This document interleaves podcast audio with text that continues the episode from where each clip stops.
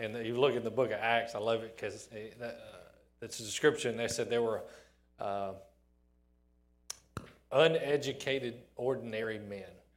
And those were the people that were raising the dead and healing the sick. And they didn't have no special dashes behind their names or letters, but they just were regular people, just like we are.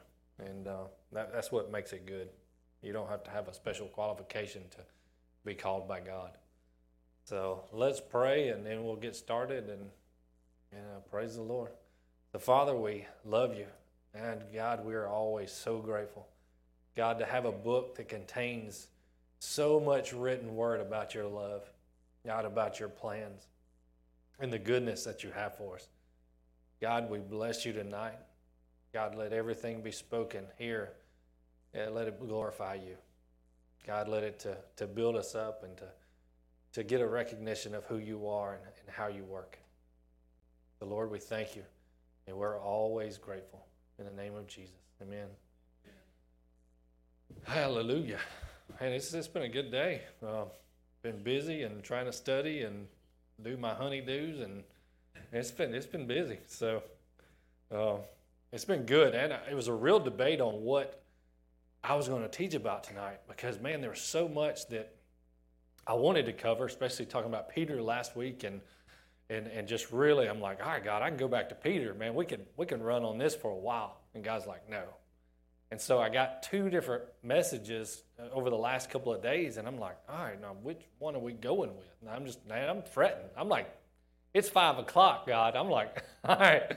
So I'm done. I've, I've done have two whole things done, and I'm I'm racking my brain. I'm like, all right, God, you're gonna have to talk. And then on the way here, he's like, yeah, just talk about that one. I'm like, okay, well, that's good. I'm glad you talked to me finally, you know. and so sometimes it just it don't come off the bat, you know. When you pray and pray, answers don't come right then. And it could be the last second. And then sometimes that's frustrating. It is absolutely frustrating to wait to the last minute. I mean, think about Lazarus. You know, he's died. He's like, can you just go get Jesus? He's tangible. He's about eight miles away. Go pick him up, drag him here. I need to be healed. No, he ain't come. I'm like, man, it is rough sometimes, some days following God, but it's worth it.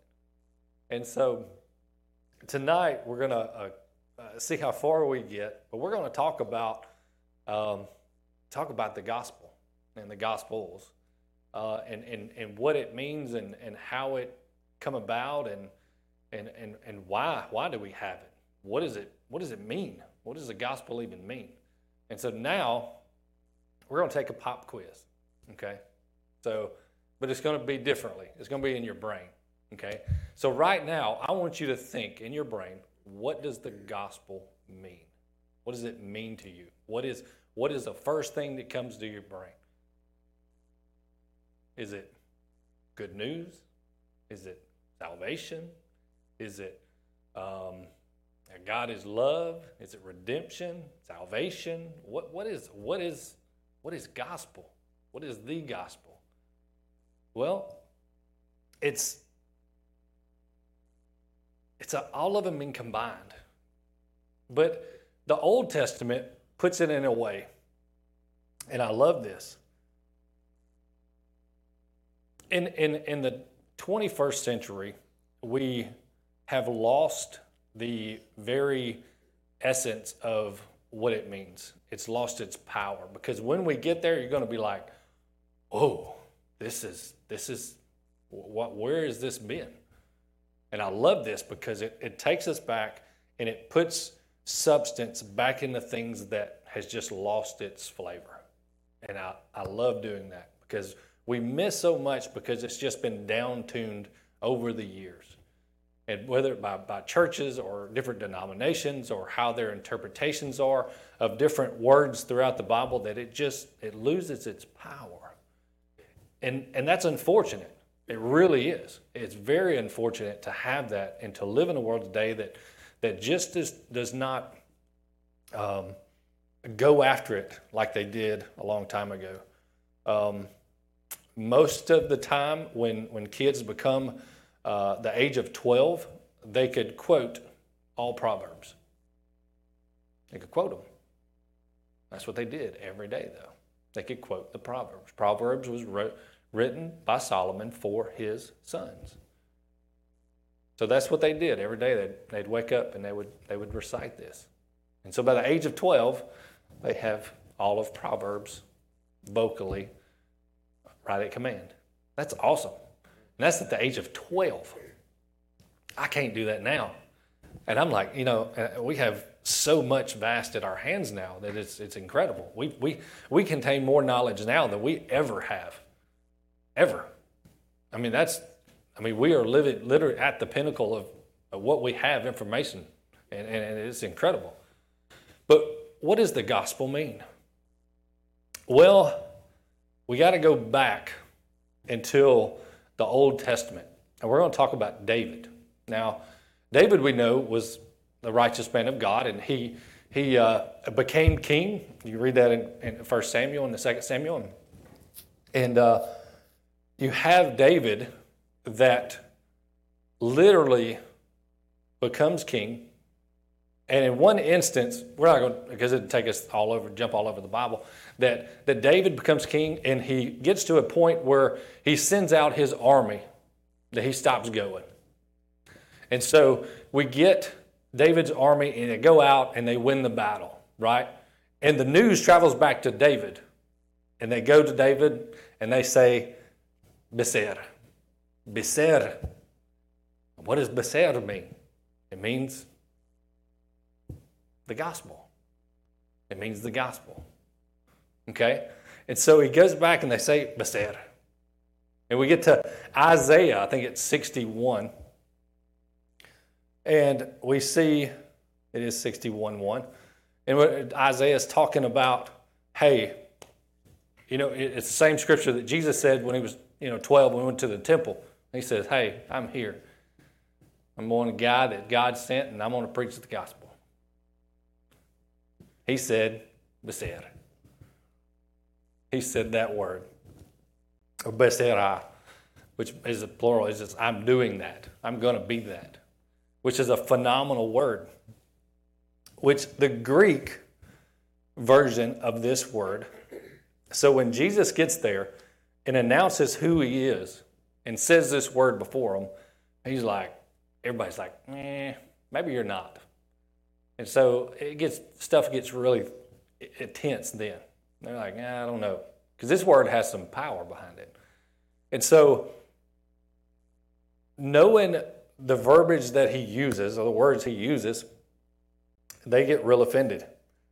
And so he's like, I'm here to preach this. It is Beser. But what is it? See, we've lost so much power in this because it literally translates to the gospel. But I can see where you're thinking right now, like, we're just going with it. I don't know. Well, Beser. We have the word translated into Greek now, when the Septuagint hit and all the New Testament translations come in, we have euangelion. Euangelion is when the Septuagint was written, they would take the word beser and they would change it to euangelion, which means you literally means good, and angelion, the word we get angel from, angelios, angelion, which means announcement. So, what is happening when the good news, or now we have the gospel? What happened when King David heard it? What happened when he heard Beser or Evangelion? David says, Hey, I get to keep my job.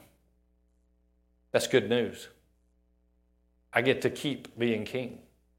See, it was a royal announcement is what happens. When we preach the gospel, it is a royal announcement that the king is here. We preach the gospel of Jesus Christ. We preach the gospel that literally says, I'm preaching about the king that is here. That is the gospel. That's what the gospel means. When we get the word euangelion, we literally means the good message, because angel means messenger, God's messenger. So we get the good message or the good announcement. We get that good news.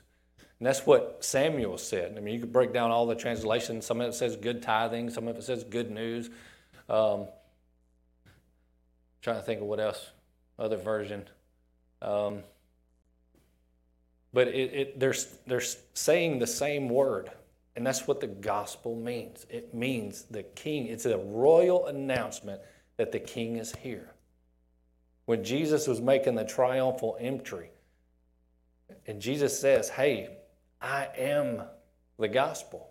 I am the royal decree that the king is here. And they hated him for it.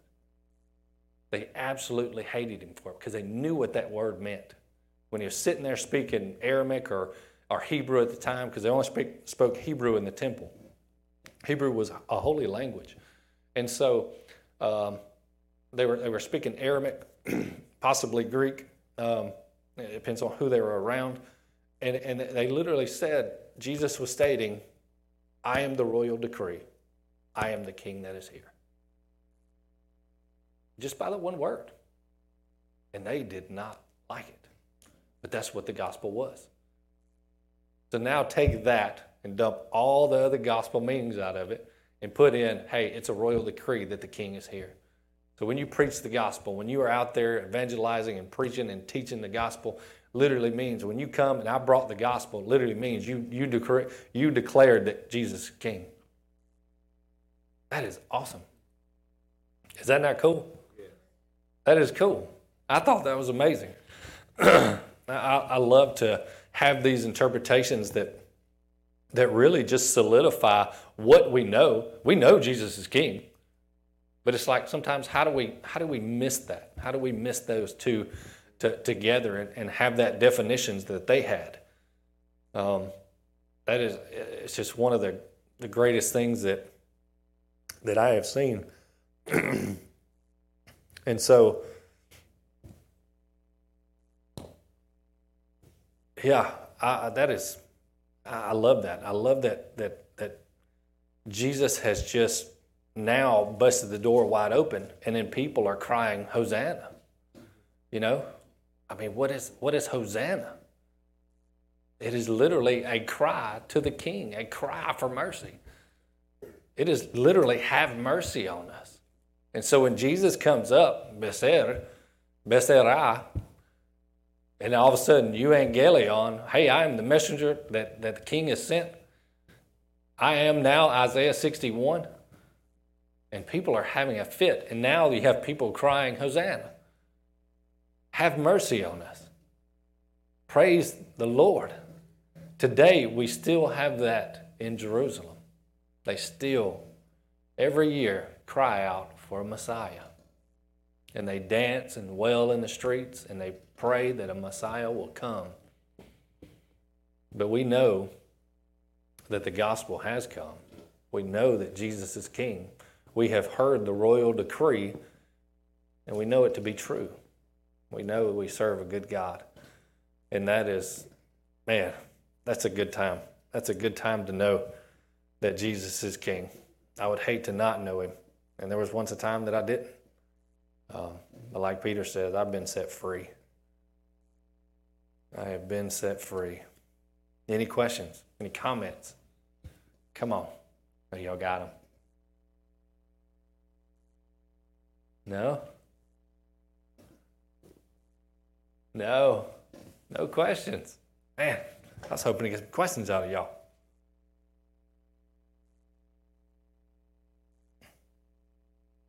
All right. So there's no questions. We're going to cover some gospel knowledge. Okay?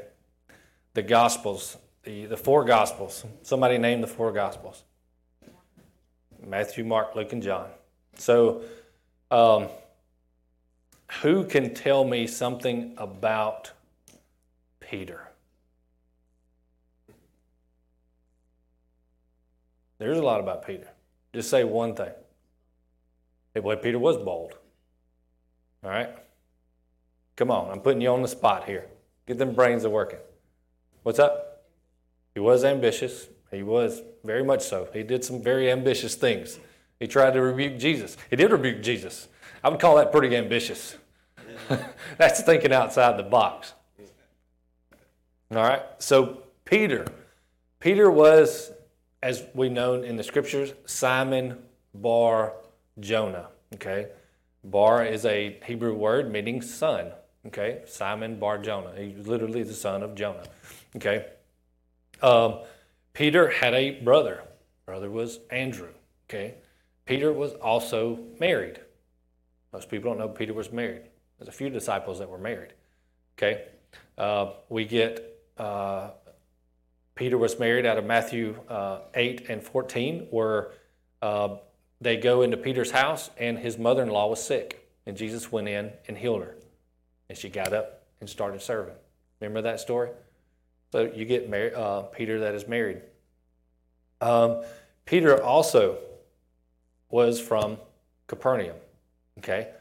Um, why Capernaum? Because I think there's five disciples that were that was from Capernaum, and um, so it was the first place Jesus went, and I think there was no um, misunderstanding about what God had in plan for people there. Capernaum was a place that was it was ruled pretty good by the Romans. It was like on the outskirts, but not very much. Uh, Tiberias is there now. Tiberius set up his hometown there when um, around the time Jesus was there. I don't know if it was a full blown city yet or not, uh, but it was it was a good stronghold. Matthew, another one that was there, tax collector. Matthew was not in Jerusalem. How the you know, we see all these movies. Everybody's in Jerusalem the whole time. No, Matthew is from Capernaum. So we, we have this disconnect by watching all these movies instead of studying the Bible and kind of see where these things line up because we get major misconceptions about what, what actually went on. Um, so what I love his his duo partners was James and John. James and John also was another fisherman they were called the sons of thunder. Nice job. So the sons of thunder. I can only imagine these two being some hooligans. I, if, if I was a disciple, I probably would have been a James or John. You know, I probably wouldn't have been Peter because I doubt I would rebuke Jesus. Um, that just takes some, it takes some, some, some guts. Yes, we'll put it that way. Um, Peter was. Peter was impulsive, um, but we knew he had a, a side that was somewhat um, unassured. Some people call it cowardly. I wouldn't go to say cowardly. Cowardly does not rebuke Jesus. Cowardly does not obey certain things that Jesus asked him to do. Um, but I would say doubtful. He was doubtful at times. We know Peter walked on water. How do you have doubt into that? How do you have doubt and, and, and cowardness and into those uh, into those uh, things that you've done and, and, and believed, and then you get to you know the what we talked about last week, Peter denying Jesus three times, and that's what you get. See, people love to hang on to the bad stuff, and I have so many books at home about Peter, and and, and people use the word cowardice. I'm like, man, you you you reading the wrong book your insider, whoever's telling you this, is completely wrong. Because you have a man that Jesus is calling him, hey, you're going to be the rock of the church. How is that cowardless? I mean, that takes boldness, and he took it all the way to the grave. And there's no cowardness to that. Sure, he messed up, but what does people, what does people grab onto? You can do all things right, but you do one, three, one thing wrong, and they're going to get you with it. That's going to stick with you. And that's what that's what these these commentators, these writers, they, they love to go at her, go at it. And so with this, we're going to run over Peter. And so Peter was a fisherman. And I love to understand um, the background of people because if I can understand the background of people, I can understand how they write. And we write, we, we look at 1st and 2nd Peter, and we look at this at a fisherman's perspective.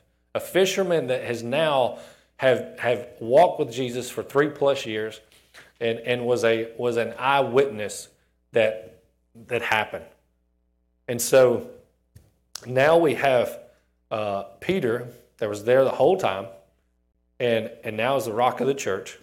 And so uh, we talked about last week, Jesus literally putting him back on the, the track of who he's wanting to become. And so Peter does a lot of stuff. I mean, a lot of stuff. And so we get into Peter. So let's talk about his brother. Let's talk about Andrew. So Andrew was the brother of Peter. Peter being married, people think, well, there was a long time that I thought that no disciples were married. I, I thought that. I was wrong. I'm thinking, man, it's going to take. So, so we put these disciples in a now situation. Could you be a disciple? Could you leave everything? If a guy walked up to you off the street that looked, I mean, he didn't look amazing, he looked like an ordinary fella, and said, Hey, come and follow me. Could you leave your job? Could you leave your family? Could you leave your wife? Could you do all these things and just walk right off? Just a spur of a moment, impulse action that you just had a gut feeling about. Could you just walk off? That would be extremely hard, but that's what happened. That's exactly what happened. You come into my town, I've never seen you before, never heard about you, nothing. And all of a sudden, you ask me to follow you. Man, just chew on that for a second. Chew on that. You walked away from everything, all security, all everything, everything you know, and you now just follow him. Now, sure, they stayed in Capernaum for a long time. Most of Jesus' ministry was right there. So, yes, he did not leave his hometown. Yes, they did travel. So, at any given time, Jesus said, Hey, let's go. We're going here. I'm going to preach on the side of a mountain. Now, uh, were the Beatitudes, where you, you preached about this for several, several weeks, right? And so I've been to the, the Mount of where the Beatitudes was, was preached at, and it's amazing. And it's literally like there's the Mount of Beatitudes, there's Sea of Galilee, not far away. So you have these misconceptions about reading the Bible and, and timelines and, and distances they traveled and, and all kind of stuff. And I love to, to talk about this because it puts it into perspective. Now you st- when you start flipping scriptures, you're like, man, well, they were right there. Well, this puts it into different, different perspective. It gets more meat to the plate that you're eating on. And so now you're not just eating peas and carrots. Now you have substance to what's going on. Because the more substance you have, the more you can look into what you're actually reading. Because if you if you knew me and knew everything about me, you may know why I'm talking about this. You see what I'm saying? It's not do what? It does come alive. Uh, when I went to Israel the first time, and it exploded in all color. I don't know. I mean, we. I'm not that old. I, I I was told about when TV come from black and white to color. And I, I remember I still watch Andy Griffith, and I love Andy Griffith, but I couldn't stand it when it went to color. That was just me. I was like, well, I, I knew what you looked like, you know, but it did. It brought a depth to it that you couldn't get before, especially when it went when everything went from black and white to color. It really, people were like, I got color, you know. It was amazing, and so it was really that. It was really a a a um, almost like a revelation. It was like a revelation that opened up to me that I could see now in depth about what I was reading. Well, knowing about the disciples, knowing about their background, understanding who they are and why they why they wrote in such a way will give you an angle that you didn't have before. I mean, you take Okay, John, well, he's another son of Zebedee. He was known as the, evangel- the evangelist, the, the, um, the revealer, because he, he wrote Revelations. So he has a perspective that other disciples don't have. We don't know how long Revelations was, was wrote. We can guess. But what did John do after that? Well, we don't know. Nobody knows what happened to those writings. We have thousands and thousands of writings that we don't have today because the temple was burned down several times. We have storerooms that was attached to these to the temples that were those scrolls were held, and we don't have those. We have writings about them, all in the Bible. There's several different spots that talk about different writings that we don't have today. They're gone. And they'll be gone forever unless they're in some monastery stored up in some wall there. But I doubt it. I think God will reveal it. They're still finding scrolls today, to this very day, that have been stored for thousands of years. I think the last one, big one, what I know was, um, I think it was 2008, um, that they, um, I think it was in Istanbul, um, that they, they had found uh, literally a thousand year old manuscripts that was just down in a basement. And they're still finding these things. We have over 25,000 New Testament writings in five different languages. If we stacked them up, they'd be taller than the Empire State Building. This is the concrete evidence that we have today. There is no no guessing anymore. Like I was saying earlier, we don't have any. We're, we're at the pinnacle of what we have, and it is amazing.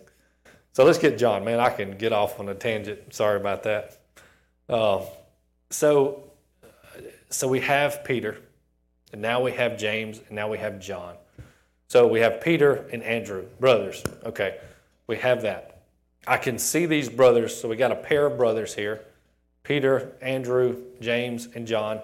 James and John pretty much being a some some rough probably kids. They were fishermen. Um, they were grew up in Capernaum under the rule of the Romans. Okay, I want to throw this in there. Before the Romans were there, who was there? The Greeks. Okay, the Greeks ruled it. Okay, so think about Mary and Joseph. So Mary and Joseph's mom and dad. Okay, now they're they're up under Greek rule, Greek influences. Greek idols, all this stuff. So you have one group of Greeks that were there, and now you have Romans that come right in on top of it. So now you only have not only one, but now you have two major influences in your world at this time. So think about Russia being here. Now Russia's over America. Now the Chinese are coming in. So you have a vast amount of people that speak Greek in your own because they have to they have to work with them. So now and then now the Chinese come in. Well, now we got a new language. Now we got now we got new oppressions. Now we got different stuff going on. Sure, the Romans and uh, the Romans literally took everything from the Greeks in, in some form or fashion. There were there were a lot of like, but now you have two oppressions that were back to back, and so now you can see a a, a vision or a people that has been oppressed for so long. And you can see the, the, how they write and how they talk about the world and people. And it, it's just, just different than how we write today. And so you, you have a different perspective on why did he say that like that? Or, or what did he really mean by that? Why, why did the disciples um, think that, that Jesus was coming over to, to take over the Romans because it was the gospel. He was the good news. He was the one to come that was bringing the different kingdom. Jesus says, No, that, that ain't why I come. I didn't come to overthrow the Romans. See, Jesus had more of a job than you think he did because Jesus didn't come to win and only have just to to, to save souls. No, he had to undo all their un- stuff that they've been putting up with for the last four or five hundred years. The oppression of their people. And see, now you're getting a depth of, well, man, I didn't think about that. But Jesus literally had to combat everything, just like Moses did when he went to Pharaoh. If you look at, if you look at the, um, the parallels between the plagues and the Egyptian gods, they match them up equally. Equally. That's be a good study for you to do. Just go and look what happens when Moses and God brings the plagues. The first one, the snake, right off the bat. That was their that was their royal decree. was the snake and the staff. And when they threw the staff down, it turned to a snake. But when Moses threw his staff down, it turned to a snake and ate theirs. And God's like, hey, I am the king here. Right off the bat, first one. I love that.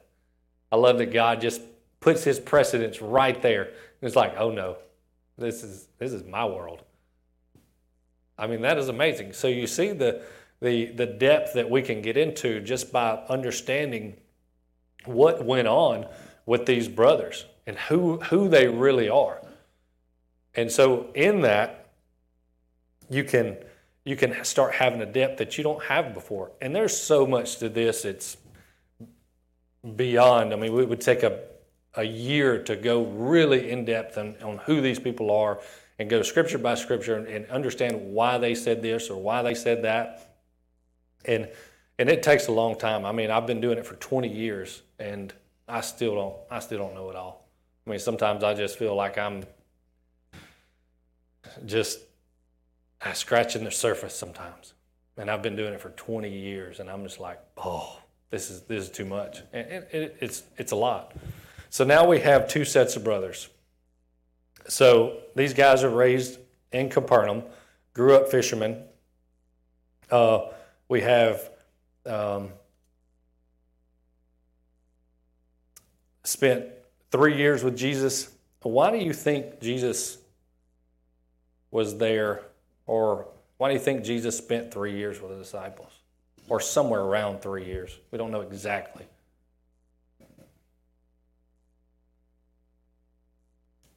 Could it be the number three? Could it be a, a length of time that you would take to, to do something with a person, to make it stick? Could it be a a time frame that was a, a, gestational period of, of growth? Could it be certain things that, that Jesus done to just, hey, this is the amount of time that, that God has allotted me to you? Is it a discipleship thing?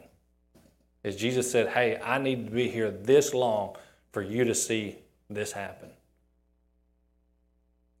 Do you ask these questions when you read this stuff?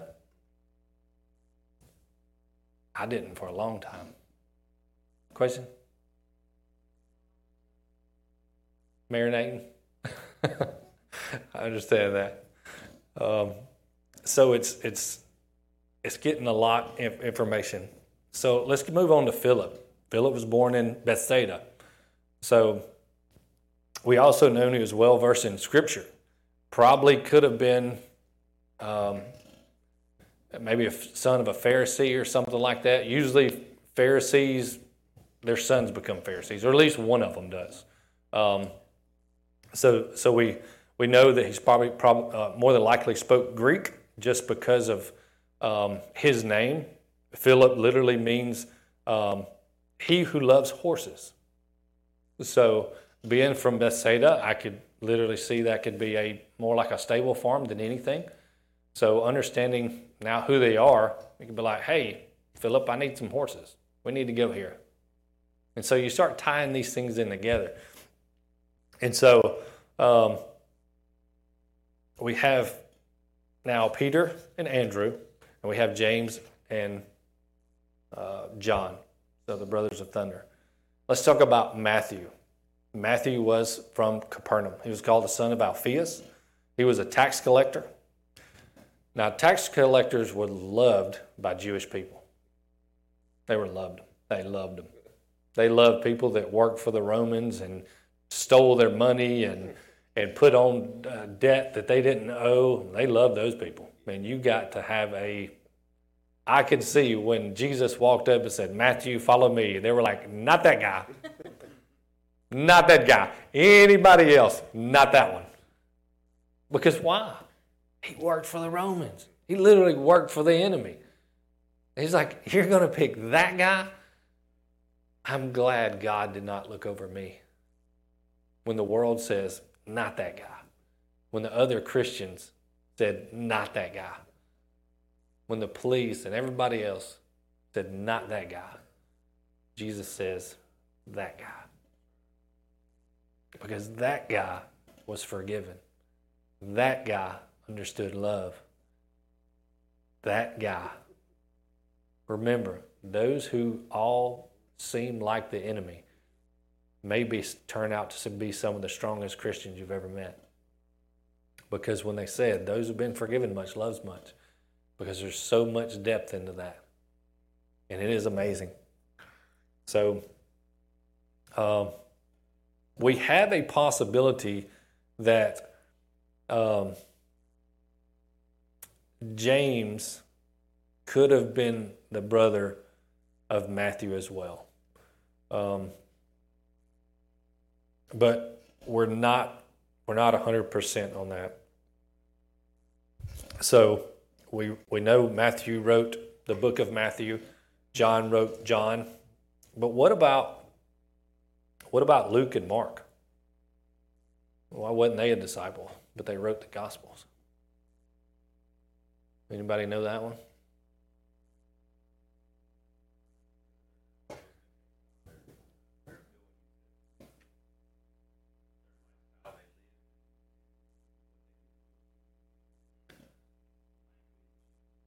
Well, it, yeah, they, they were. One, Mark, we know. Um, Mark was the son of Mary. Okay, it's called, also called John Mark. We see that in the book of Acts. It talks about Mark being John Mark. John Mark probably was a kid or a teenager when all this took place and probably saw a lot of it happen. He was probably one of the eyewitnesses uh, that what took place uh, because of his because of his mom. Um, so Mark definitely was one of the eyewitnesses, and that was big. That was a very big thing to be an eyewitness to something. Um, you have uh, these these guys right here, and we're, we're going to end up with this, which is a really cool thing. That um, uh, talking about the witnesses. So you have Mark, John Mark, probably wrote the Gospels because he he was there, and probably he was so close to the. He was like the little brother running around to the disciples, and he's like, "Ooh." He just sat down and listened and he got all these stories and he just wrote about them and he and he understood because he was he just saw from afar. He was there, but he just didn't he didn't have the access that the twelve did. And so that's where we get the book of Mark. But what about Luke?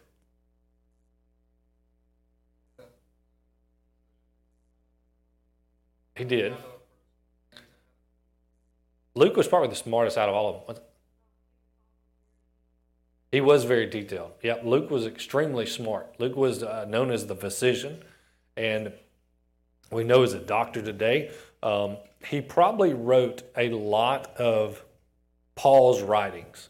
We know that um, he, he sent several times for um, his scrolls and, and writing utensils uh, several times. And the way Luke writes, you can see some uh, similarities in, in Paul's writings.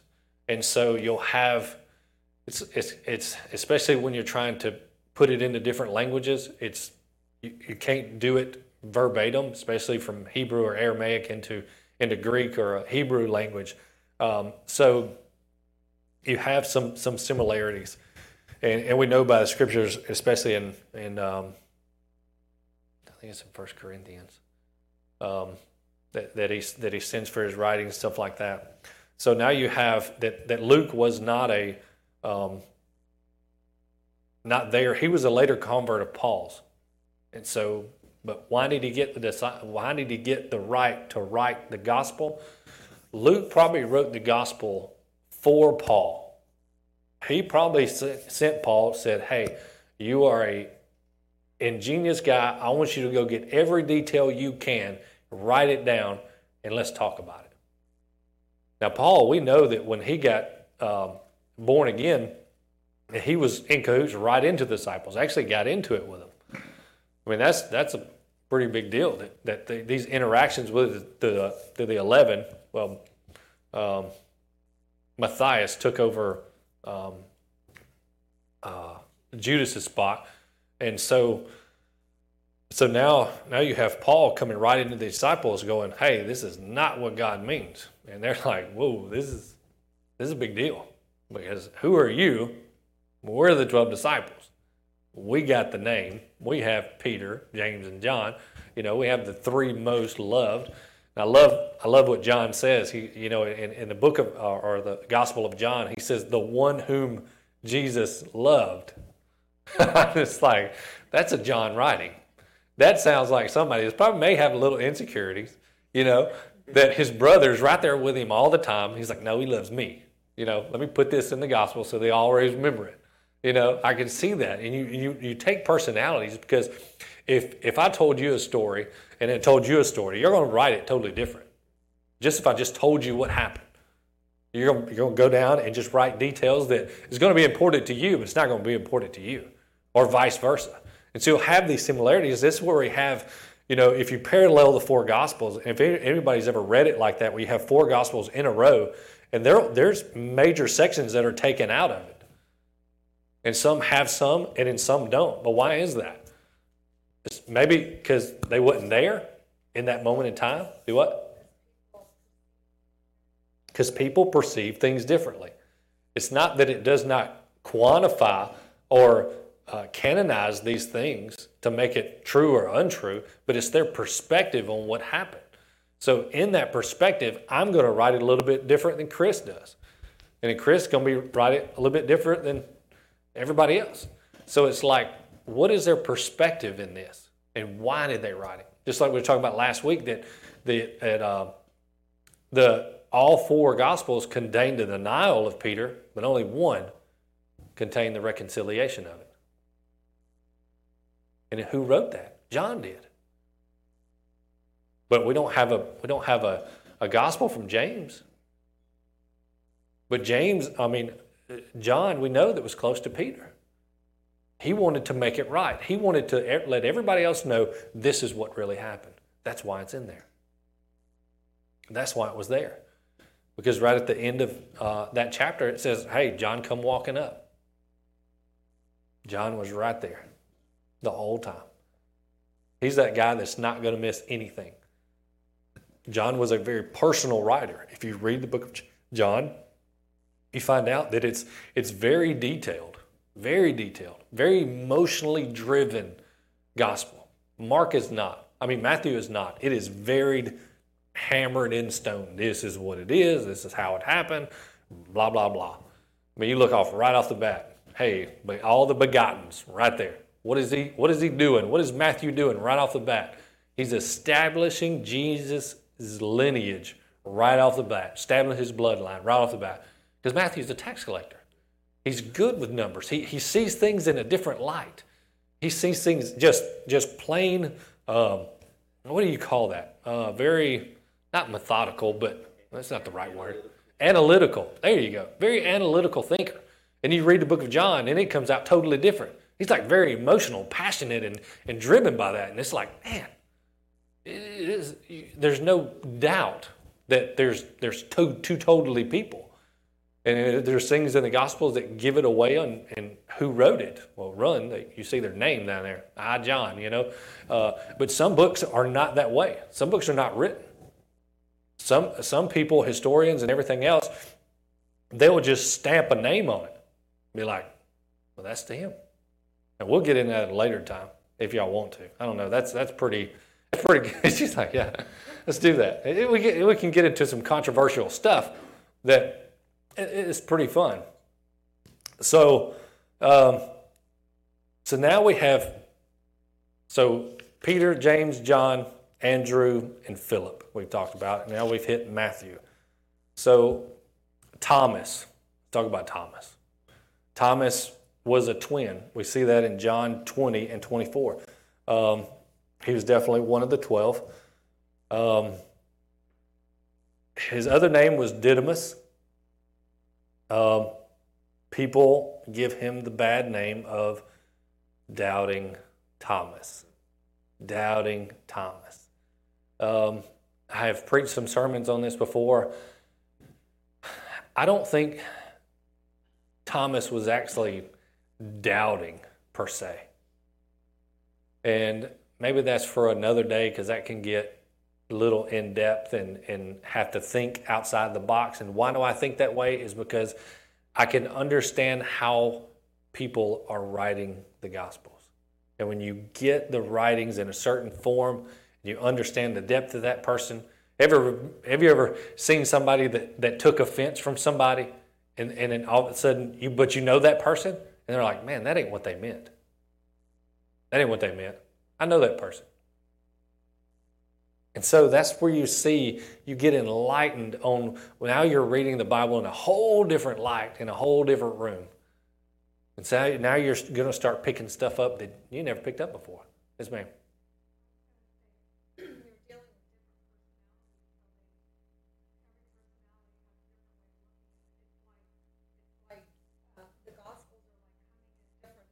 Right.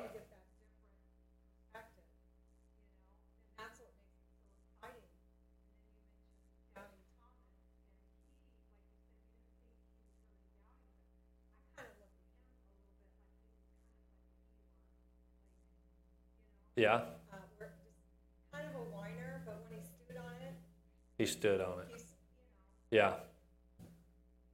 I, I could understand that. Uh, he, he definitely was the inquisitive type.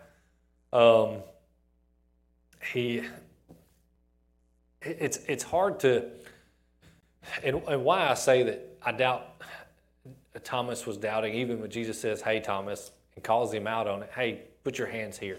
See the, see the holes, see the, the scars. And, and, you know, because Thomas was one of those guys that um, he wanted to believe. He wanted to put all in on it, but he just he wanted tangible stuff.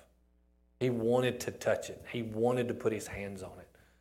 You know, it was different between um, when I first got born again and when I first experienced Jesus like I did. There was two different faiths. The faith thing was different. So when Thomas was there, he's like, you know what? I want to believe. Help my unbelief. And that's it. Thomas was just putting a, a, a, a, mandate on Jesus to, hey, I want you to show up. And he did. He still does it today. He absolutely does it today. I'm living proof that, that Jesus will answer the prayers that those who love him 100%. And when he does it, when you ain't good, it's called mercy. And that's what he does. And so we have covered a good bit today. Anybody else have any questions? Comments? I know y'all got some comments. Uh, let's grab the mic, maybe. It's okay, Becky. Well, nobody can hear you, so.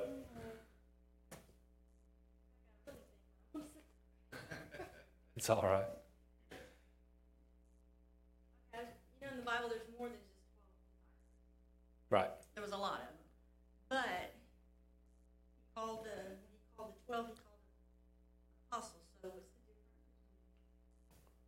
Why were they apostles? And is there a difference? Well, What was apostle? Okay, disciple is it literally means the translation means disciplined one. So anybody that come up under the faith and and was under the um, disciples or the apostles or the twelve disciples was named a disciple of the disciples. And so now you literally have a title on your life that now you you are part of the the sect, the new sect that is coming up, and you are the disciple. You are the disciplined one. So when you're up under someone, you get the name disciple.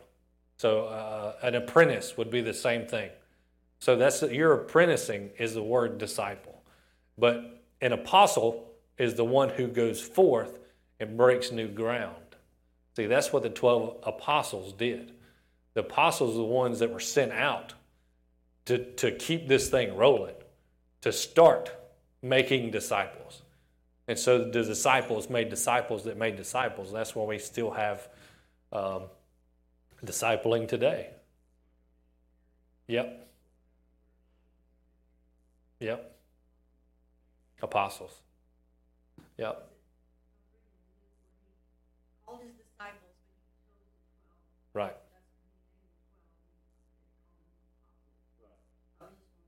Yep. the apostles are the ones. But That- there were, then after that, there was. That, yeah, absolutely. It, it grew. It grew pretty substantially. Um, you know, you have you have the main disciples or the main apostles, and then you have you know Paul that comes right into the picture. I mean, not long after, um, and now he becomes an apostle, one of the greatest apostles I think that's probably ever lived, and probably did more work uh, than some of the twelve that we have that we know about today. That's the only problem, and it frustrates me to the core is that we're limited on what we know. Imagine if we had every book. Yes, sir.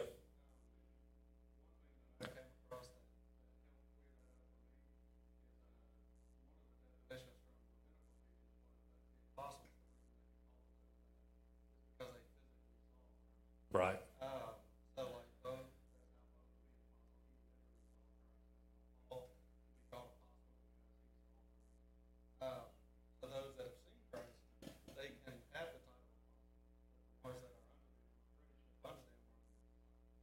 Yeah, it was it was a position that was definitely given by Christ.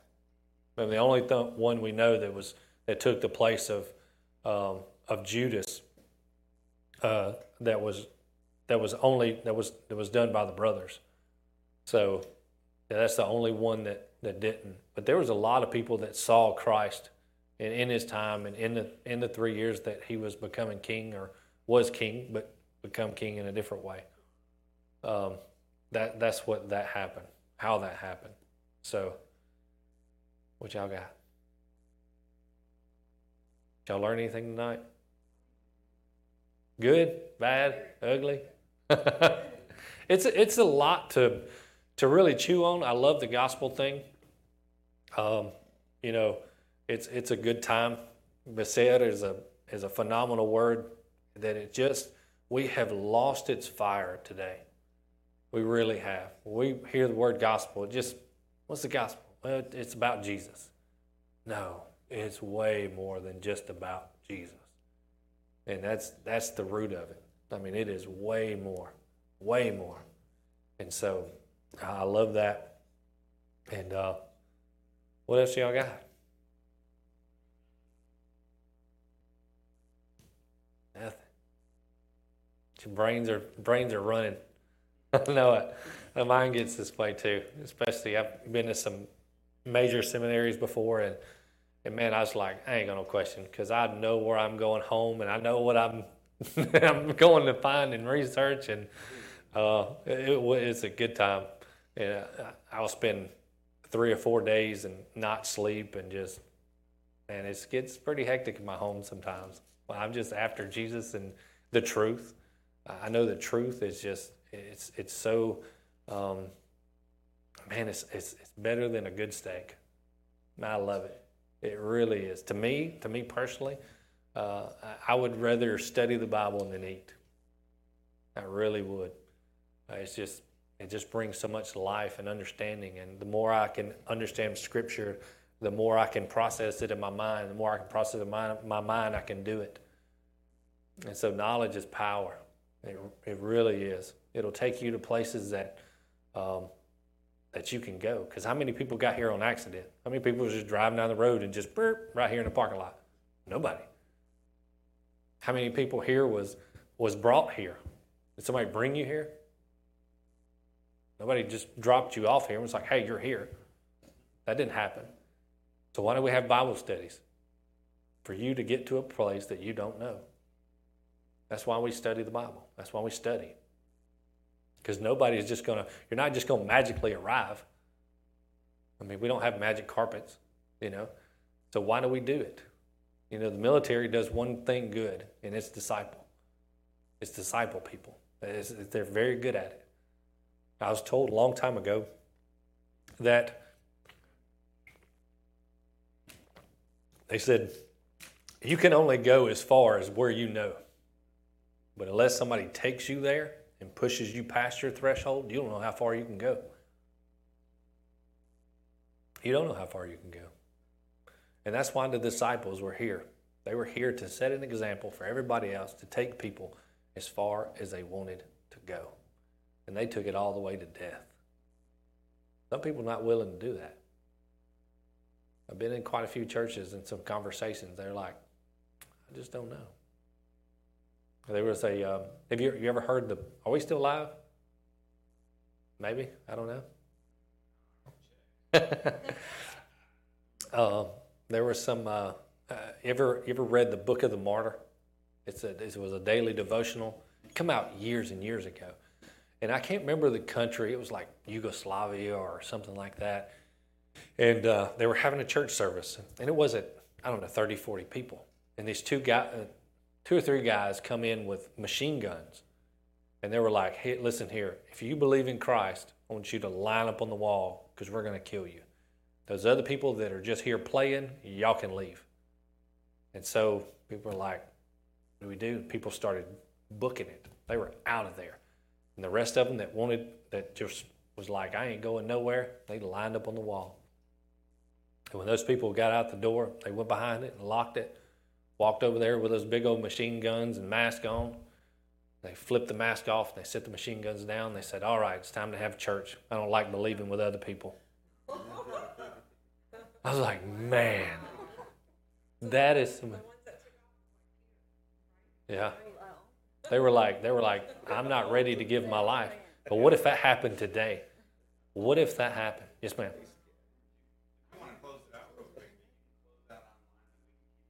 Okay. Well, let's close out, man. Thank y'all for coming tonight. God bless y'all. Um, and let's pray and, and, and just pray that God just keeps speaking and, and doing what He does. Father, we thank you. God, we thank you for that your word that just brings life and just jumps off the pages. And, and God, we can see things in a different light.